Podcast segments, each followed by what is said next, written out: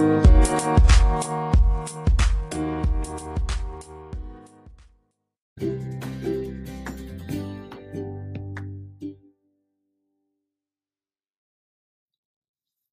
உறவுகளுக்கு இனிய காலை வணக்கம்.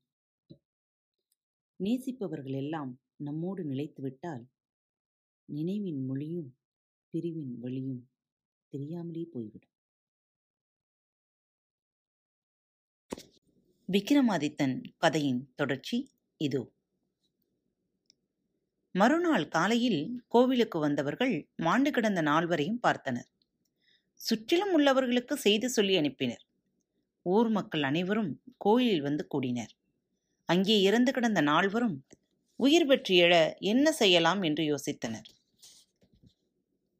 அவர்களுக்கு உயிரளிக்கும்படி எல்லோரும் இறைவனை வேண்டிக் கொள்வோம்.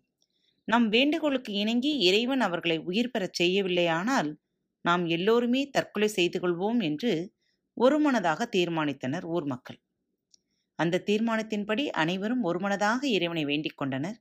இறைவன் உடனே அவர்கள் எதிரில் தோன்றி உங்களுக்கு என்ன வரம் வேண்டும்? என்று கேட்டார்.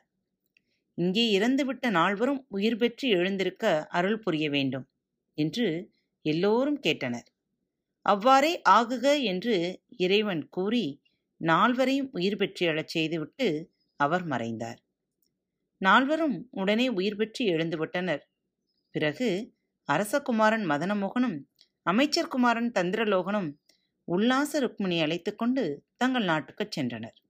அங்கே மதனமோகன் உல்லாச ருக்மிணி இருவருக்கும் திருமணம் மிகச் சிறப்பாக நடைபெற்றது. அமைச்சர் குமாரன் தந்திரலோகன் தன் மனதுக்கு இனிய பெண்ணை தேர்ந்தெடுத்து திருமணம் செய்து கொண்டான். எல்லோரும் இன்பமாய் வாழ்ந்தனர் இதுவரையில் நான் சொல்லிய கதையில் இறந்த நால்வரில் யாருடைய உயிர் தியாகம் சிறந்தது? என்றது திரைச்சீலை கேட்டது. விக்ரமாதித்தன் பதில் சொல்வதற்கு சிறிது நேரம் யோசித்தான். பிறகு தான் சொல்லக்கூடிய பதில் தவறாக இருந்தால்தான் பேசா மடந்தை ஏதேனும் பேசுவாள் என்று கருதி அமைச்சர் குமாரனே சிறந்த தியாகம் புரிந்தவன் என்று கூறினான். அவன் சொல்லி முடித்ததுதான் தாமதம். பேசா மடந்தை பளிச்சென்று கோயில் பூசாரியே சிறந்த தியாகி என்று கூறினாள்.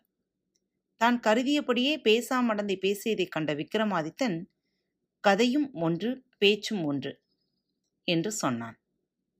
பேசா மடந்தை மறுபடியும் பேசாமல் இருப்பதைக் கண்ட விக்ரமாதித்தன் திருச்சீலையில் புகுந்திருந்த வேதாளத்திடம் பேசாமடந்தை அணிந்துள்ள ரவிக்கையில் புகுந்து கொள்ளுமாறு ரகசியமாக கூறிவிட்டு ஏ ரவிக்கையே நீயும் ஒரு கதை சொல்கிறாயா? என்று கேட்டான். அதை கேட்டதும் ரவிக்கை என்னால் பேசவே இயலாமல் இறுக்கமாக கட்டப்பட்டு இருக்கும்போது எப்படி நான் கதை சொல்ல முடியும்? என்றது. பேசாமடந்தை தான் அணிந்திருந்த ரவிக்கை பேசியதைக் கண்டு திடுக்கிட்டு ரவிக்கையை கலற்றி எறிந்தார். அது அவளுக்கும் விக்ரமாதித்தனுக்கும் மத்தியில் விழுந்தது. ரவிக்கை கதை சொல்லத் தொடங்கியது. காத்திருப்போம். ரவிக்கு சொல்லப் போகும் கதைக்காக.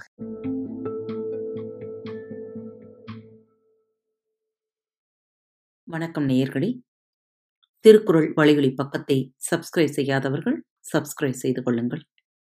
ஃபேவரட் பட்டனை அழுத்த மறக்காதீர்கள். உங்களது கருத்துக்களை மெசேஜ் பாக்ஸில் ரெக்கார்ட் செய்தோ அல்லது இமெயில் முகவரியிலோ தெரிவியுங்கள். மீண்டும் சந்திப்போம். நன்றி. வணக்கம்.